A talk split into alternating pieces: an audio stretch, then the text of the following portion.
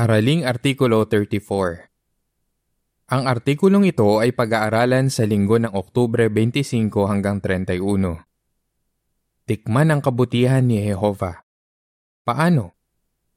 Temang teksto Tikman ninyo at tignan na si Jehova ay mabuti, maligaya ang taong nanganganlong sa Kanya. Awit 34.8 at talababa. Awit bilang 117 Magpakita ng kabutihan. Nilalaman. Galing kay Jehova ang lahat ng mabubuting bagay. Pinaglalaanan niya ng mabubuting bagay ang lahat, kahit ang masasama. Pero ang lalo niyang gustong gawa ng mabuti ay ang mga tapat na mananamba niya. Sa artikulong ito, tatalakayin natin kung paano nagpapakita ng kabutihan si Jehova sa mga lingkod niya. Pag-uusapan din natin kung paano pwedeng maranasan ng mga nagpapalawak ng kanilang ministeryo ang kabutihan ni Jehovah sa espesyal na paraan. Para po uno at dos, tanong. Ayon sa awit 34.8 at talababa, paano natin mapapatunayan na mabuti si Jehovah? Paano kung may mag-alok sa iyo ng pagkain na hindi mo pa natitikman? Magkakaideya ka kung ano yon kung titingnan mo yon, aamuyin, aalamin ang recipe, o magtatanong sa iba na nakatikim na ng pagkain iyon.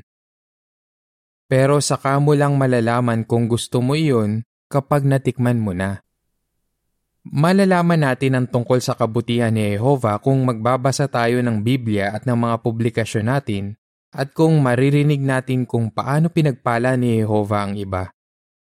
Pero saka lang natin maiintindihan kung gaano kabuti si Jehovah kapag natikman na natin yun mismo. Mababasa sa awit 34.8 Subukin ninyo si Jehovah at makikita ninyong mabuti siya. Sa talababa, tikman ninyo at tignan na si Jehovah ay mabuti. Maligaya ang taong nanganganlong sa Kanya. Halimbawa, baka gusto nating paglingkuran si Jehovah ng buong panahon. Pero para magawa iyon, kailangan nating magpasimple ng buhay. Baka lagi nating nababasa ang pangako ni Jesus na ilalaan ni Jehovah ang mga talagang kailangan natin kung uunahin natin ang kaharian. Pero hindi pa natin personal na nararanasan iyon. Pero kahit ganoon, nanampalataya tayo sa pangako ni Jesus. Binawasan ang gastusin at panahon natin sa trabaho at nag-focus sa ministeryo. Nang gawin natin iyon, Napatunayan natin na talagang inilalaan ni Jehovah ang pangangailangan natin. Personal nating natikman ang kabutihan ni Jehovah. Para po tres, tanong. Ayon sa awit 16, 1 at 2, kanino nagpapakita ng kabutihan si Jehovah? Si Jehovah ay mabuti sa lahat, kahit sa mga hindi nakakakilala sa Kanya. Awit 145, 9 pero ang mga nagmamahal at naglilingkod ng buong kaluluwa sa Kanya ang lalo niyang pinagpapala. Mababasa sa awit 16, 1 at 2. Ingatan mo ako, O Diyos, dahil nanganganlong ako sa iyo. Sinabi ko kay Jehovah, Ikaw si Jehovah, galing sa iyo ang lahat ng mabubuting bagay na mayroon ako. Alamin natin ang ilang paraan kung paano tayo nakikinabang sa kabutihan ni Jehovah.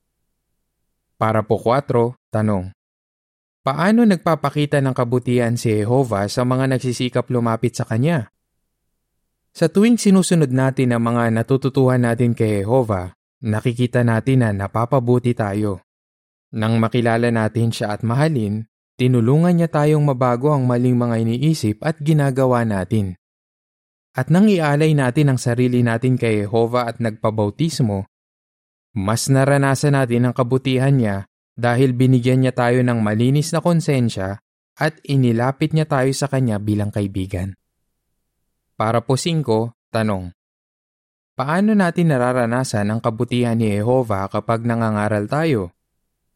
Nararanasan din natin ang kabutihan ni Jehovah kapag nangangaral tayo. Mahiyain ka ba? Ganyan ang marami sa bayan ni Jehovah. Bago ka naging lingkod ni Jehovah, Baka naisip mong hindi mo kayang magbahay-bahay at mangaral sa mga hindi mo kakilala. Pero ngayon, ginagawa mo na iyan ng regular. At sa tulong ni Jehovah, masayang masaya ka nang nangangaral. Marami pang ginawa si Jehovah para sa iyo. Tinulungan ka niyang maging kalmado noong galit ang kausap mo. Tinulungan ka rin niyang maalala ang tamang teksto na gagamitin noong may nakausap kang interesado. At binigyan ka niya ng lakas na magpatuloy sa pangangaral kahit ayaw makinig ng mga tao. Para po sa is, tanong. Paano pinapatunayan ang mga pagsasanay na ibinibigay ni Jehovah na mabuti siya? Makikita rin natin na mabuti si Jehovah dahil sinasanay niya tayo sa pangangaral. Sa mga midweek meeting natin, may naririnig tayong mga sampol na pakikipag-usap na talagang pinag-isipan at magagamit natin sa ministeryo. Baka nagdadalawang isip tayo noong una na sumubok ng mga bagay na bago sa atin. Pero nang gawin natin iyon, nakita nating epektibo pala. Sa mga pulong at konbensyon, sinasabi rin na subukan natin ang iba't ibang paraan ng pangangaral. Para magawa iyan, baka kailangan nating iwan ang mga nakasanayan natin. Pero kung susubukan natin, binibigyan natin si Jehovah ng dahilan para pagpalain tayo. Talakayin natin ang ilang pagpapala kapag sinubukan natin ang bagong mga paraan sa paglilingkod kay Jehovah, anuman ang sitwasyon natin. Pagkatapos, pag-usapan din natin kung paano pa natin mapapalawak ang ating ministeryo. Pinagpapala ni Jehovah ang mga nagtitiwala sa Kanya. Para po 7, tanong. Anong pagpapala ang matatanggap natin kung sisikapin nating palawakin ang ating ministeryo? Mas napapalapit tayo kay Jehovah. Tingnan ang halimbawa ng elder na si Samuel na naglilingkod sa Colombia kasama ang asawa niya. Masaya silang nagpapioneer sa kongregasyon nila. Pero gusto pa nilang mapalawak ang ministeryo nila at tumulong sa ibang kongregasyon na mas malaki ang pangangailangan. Para magawa iyon, may mga isinakripisyo sila. Sinunod namin ang Mateo 6.33 at hindi na kami bumili ng mga bagay na hindi naman kailangan, ang sabi ni Samuel. Pero ang pinakamahirap para sa amin ay ang iwan ng bahay namin. Gustong gusto namin ang pagkakadesenyo noon at wala na kaming binabayarang utang para doon. Noong makalipat na sila ng kongregasyon, nakita nila na mabubuhay naman pala sila kahit ang kinikita nila ngayon ay wala pang 20% ng dati nilang kita. Sinabi ni Samuel, Kitang-kita namin kung paano kami ginagabayan ni Jehovah at kung paano niya sinasagot ang mga panalangin namin. Sinabi pa niya, Alam naming napapasaya namin siya at naramdaman namin ang pagmamahal niya sa paraang hindi pa namin naranasan noon. Mapapalawak mo ba ang ministeryo mo? Kung oo, Siguradong mapapalapit ka kay Jehovah at ilalaan niya ang kailangan mo. Para po 8, tanong. Ano ang natutuhan mo sa mga sinabi ni na Ivan at Victoria? Nagiging masaya tayo sa paglilingkod. Pansinin ang sinabi ni na Ivan at Victoria, isang mag-asawang pioneer sa Kyrgyzstan. Namuhay sila ng simple para makapagboluntaryo sa kahit anong atas, pati na sa mga proyekto ng pagtatayo. Sinabi ni Ivan, Ginagawa namin ang buong makakaya namin sa bawat proyekto. Kahit napagod kami sa maghapon, masaya naman kami kasi alam naming ginamit namin ang lakas namin para kay Jehovah. Natutuwa rin kami dahil nagkaroon kami ng bagong mga kaibigan at ng magagandang karanasan. Para po 9, tanong. Ano ang ginawa ng isang sister para mapalawak ang ministeryo niya kahit may mga hamon? At ano ang resulta? Pwede tayong maging masaya sa paglilingkod kay Jehovah kahit may mga hamon. Tingnan ang halimbawa ni Mireille, isang may edad na byuda sa West Africa. Matapos siyang magretiro sa pagiging doktor, nag-pioneer siya. Dahil may malalang arthritis si Mireille, isang oras lang siyang nakakasama sa pagbabahay-bahay. Pero nakakapag-public witnessing siya ng mas matagal-tagal. At marami siyang return visit at Bible study na ang ilan ay tinatawagan niya sa telepono. Bakit yun ginagawa ni Mireille? Mahal na mahal ko si Jehovah at si Kristo Jesus at lagi kong ipinapanalangin kay Jehovah na tulungan ako para mas mapaglingkuran ko pa siya. Para po Gis, tanong. Gaya ng ipinapakita sa unang Pedro 5.10, paano pinagpapala ni Jehovah ang mga umaabot ng tunguhin? Mas lalo pa tayong nasasanay ni Jehovah. Yan ang naranasan ni Kenny, isang pioneer sa Mauritius. Nang malaman niya ang katotohanan, tumigil siya sa pag-aaral sa universidad, nagpabautismo, at naglingkod kay Jehovah ng buong panahon. Sinabi niya, Sinisikap kong gayahin si Propeta Isayas na nagsabi, Narito ako, isugong mo ako. Isaiah 6.8 Nagboluntaryo si Kenny sa maraming proyekto ng pagtatayo at nakatulong sa pagsasalin sa wika niya ng mga publikasyong batay sa Biblia. Dahil sinanay ako, nagkaroon ako ng mga skill na kailangan para magawa ko ang mga atas ko, ang sabi ni Kenny. Pero hindi lang teknikal na mga bagay ang natutuhan niya. Nakita ko kung ano ang mga limitasyon ko at ang mga katangiang kailangan kong pasulungin para maging mas mahusay na lingkod ni Jehovah. Mababasa sa unang Pedro 5.10 Pero pagkatapos ninyong magdusa ng kaunting panahon, ang Diyos ng walang kapantay na kabaitan, na tumawag sa inyo tungo sa kanyang walang hanggang kaluwalatian kaysa ni Kristo, ang mismong tatapos sa inyong pagsasanay. Patatatagin niya kayo, palalakasin niya kayo, gagawin niya kayong matibay. Sa tingin mo, makakapag-adjust ka rin ba para mas masanay ka pa ni Jehovah? Para po 11, tanong. Ano ang ginawa ng mga sister sa South Korea para makasama sa ministeryo at ano ang resulta? Kahit ang mga makaranasang saksi ay nakikinabang sa pagsasanay kapag sinusubukan nila ang isang bagong paraan ng paglilingkod. Sa panahon ng COVID-19 pandemic, isinulat ng mga elder ng isang kongregasyon sa South Korea. May ilang kapatid na dating nag-iisip na hindi nila kayang sumama sa paglilingkod dahil sa kalusugan nila. Pero ngayon, Nakakapangaral na sila gamit ang video conferencing. Pinag-aralan ng tatlong sister na nasa 80s na ang bagong teknolohiyang ito at halos araw-araw na silang nakakasama sa paglilingkod. Gusto mo bang palawakin ang ministeryo mo para mas matikman pa ang kabutihan ni Jehovah?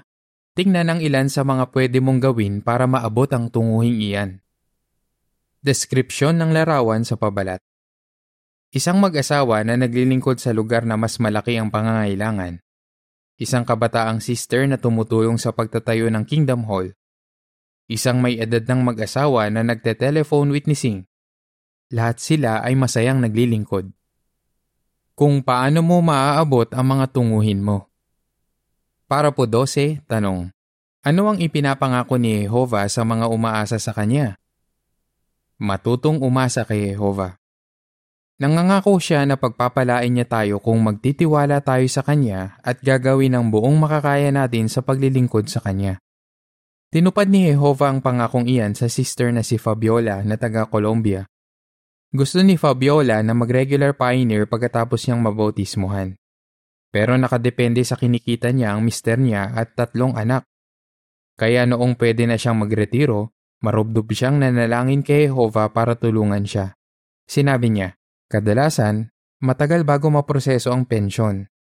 Pero yung sa akin, naaprobahan agad isang buwan lang mula nang mag-apply ako. Parang himala yun. Pagkalipas ng dalawang buwan, nag-pioneer na siya. Nasa 70s na siya ngayon at mahigit dalawampung taon ng pioneer. Walo na ang natulungan niya na magpabautismo. Sinabi niya, kahit nangihina ako kung minsan, tinutulungan naman ako ni Jehovah araw-araw para masunod ang schedule ko. Para po 13 at 14, tanong. Anong mga halimbawa ang makakatulong sa atin na magtiwala kay Jehovah at umabot ng tunguhin? Matuto sa halimbawa ng mga umasa kay Jehovah. Marami tayong mababasang halimbawa sa Biblia ng mga taong ginawa ang buong makakaya nila para kay Jehovah. Madalas, may mga ginawa muna sila bago sila pinagpala ni Jehovah. Halimbawa, Iniwan muna ni Abraham ang tahanan niya, kahit hindi niya alam kung saan siya pupunta, bago siya pinagpala ni Jehovah. Hebreo 11.8 Nakipagbuno muna si Jacob sa anghel bago siya nakatanggap ng espesyal na pagpapala. Noong papasok na ang Israel sa lupang pangako, lumusong muna ang mga saserdote sa rumaragasang ilog Hordan bago nakatawid ang bayan. Ayon sa caption ng larawan para sa Parapo 13, Paano ipinakita ni na Abraham at Sara, ni Jacob, at ng mga saserdoteng tumawid sa ilog Hordan na nagtitiwala sila kay Jehovah? Matututo ka rin sa halimbawa ng mga saksi ngayon na umasa kay Jehovah at umabot ng tunguhin. Halimbawa, Gustong gusto ng brother na si Peyton at ng asawa niyang si Diana na magbasa ng karanasan ng mga kapatid na nagpalawak ng paglilingkod nila kay Jehovah. Gaya ng nasa seryeng kusang loob nilang inihandog ang kanilang sarili. Sinabi ni Peyton, kapag binabasa namin ang mga karanasan nila, parang may pinapanood kaming sarap na sarap sa pagkain. Habang mas pinapanood namin yon, lalo kaming naiengganyon tikman at tingnan na si Jehovah ay mabuti. Noong bandang huli, Lumipat sina Peyton at Diana sa lugar na mas malaki ang pangangailangan. Nabasa mo na ba ang seryeng ito? At napanood mo na ba ang mga video na pangangaral sa malalayong teritoryo, Australia, at pangangaral sa malalayong teritoryo, Ireland, na nasa jw.org? Makakatulong sa iyo ang mga ito para makita kung paano mo pa mapapalawak ang paglilingkod mo. Para po 15, tanong. Paano makakatulong sa atin ang tamang mga kasama? Pumili ng tamang mga kasama. Mas maiengganyo tayong tikman ang isang bagong pagkain kung gustong gusto iyon ng mga kasama natin. Mas malamang na gugustuhin din nating palawakin ang paglilingkod natin sa Diyos kung nakasentro sa paglilingkod kay Jehovah ang buhay ng mga kasama natin. Ganyan ang nangyari sa mag-asawang sina Kent at Veronica. Sinasabihan kami ng mga kaibigan at kapamilya namin na subukan ang ibang mga paraan ng paglilingkod. Ang sabi ni Kent, nakita namin na dahil inuuna ng mga nakakasama namin ang kaharian, lumakas ang loob namin na sumubok ng bagong paraan ng paglilingkod. Mga special pioneer na ngayon sa Serbia sina Kent at Veronica. Para po 16, tanong. Gaya ng makikita sa ilustrasyon ni Jesus sa Lucas 12:16 hanggang 21, bakit dapat nahanda tayong magsakripisyo? Magsakripisyo para kay Jehovah. Hindi naman natin kailangang isakripisyo ang lahat para mapasaya si Jehovah. Pero kung hindi tayo magpapalawak ng paglilingkod sa Diyos dahil lang sa ayaw nating magsakripisyo, baka magaya natin ang pagkakamali ng lalaki sa ilustrasyon ni Jesus na mas pinili ang komportableng buhay kaysa sa Diyos. Mababasa sa Lucas 12:16 hanggang 21. Kaya nagbigay siya sa kanila ng ilustrasyon. Sagana ang ani sa lupain ng isang taong mayaman. Kaya sinabi niya sa sarili niya, Ano ang gagawin ko? Wala na akong mapaglagyan ng mga ani ko. Pagkatapos sinabi niya, Ito ang gagawin ko. Gigibain ko ang mga imbakan ko at magtatayo ako ng mas malalaki. At doon ko ilalagay ang lahat ng ani ko at iba pang bagay. At sasabihin ko sa sarili ko, Marami kang mabubuting bagay na nakaimbak para sa maraming taon. Magpasarap ka na lang sa buhay, kumain, uminom at magpakasaya. Pero sinabi ng Diyos sa kanya, Ikaw na di makatwiran, mamamatay ka ngayong gabi. Kanino ngayon mapupunta ang mga bagay na inimbak mo? Ganyan ang nangyayari sa taong nagiimbak ng kayamanan para sa sarili niya pero hindi mayaman sa Diyos. Sinabi ng brother na si Christian na taga France, Kulang na kulang ang panahon at mga nagagawa ko para kay Jehovah at sa pamilya ko. Nagdesisyon silang mag-asawa na mag-pioneer. Pero para magawa iyon, kailangan nilang mag-resign sa trabaho nila.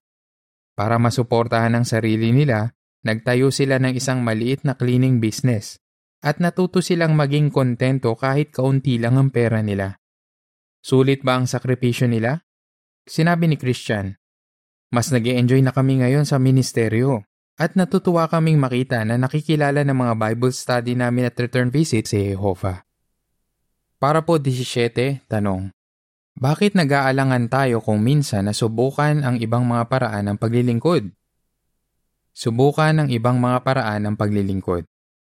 Dahil sa COVID-19 pandemic, kailangang mag-adjust ni Shirley, isang pioneer sa United States. Noong una, nag-aalangan siyang subukan ng telephone witnessing.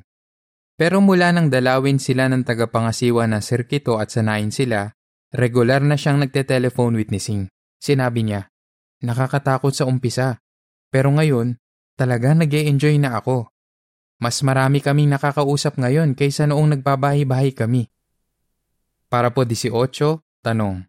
Ano ang makakatulong sa atin na maharap ang mga hamon habang sinisikap nating palawakin ang ating ministeryo? Magplano at kumilos. Kapag may mga hamon, nananalangin tayo at ginagamit natin ang ating kakayahang mag-isip para makapagplano ng gagawin natin. Sinabi ni Sonia, isang regular pioneer sa grupong nagsasalita ng Romani sa Europe, isinusulat ko sa papel ang mga plano ko at inilalagay ko iyon sa lugar na makikita ko. May drawing ako ng dalawang daan na magkaibang direksyon sa mesa ko. Kapag may kailangan akong pagdesisyonan, tinitingnan ko ang drawing na iyon at iniisip ko kung saan ako dadalhin ang desisyon ko. Sinisikap ni Sonia na maging positibo pagdating sa mga hamon. Sa tuwing may pagbabago, ang sabi niya, pwede yung maging parang pader na makakahadlang sa akin o tulay na makakatulong sa akin, depende na yon kung paano ko titingnan ang sitwasyon. Para po 19, tanong. Paano natin maipapakitang ipinagpapasalamat natin ang mga pagpapala ni Jehovah? Pinagpapala tayo ni Jehovah sa iba't ibang paraan.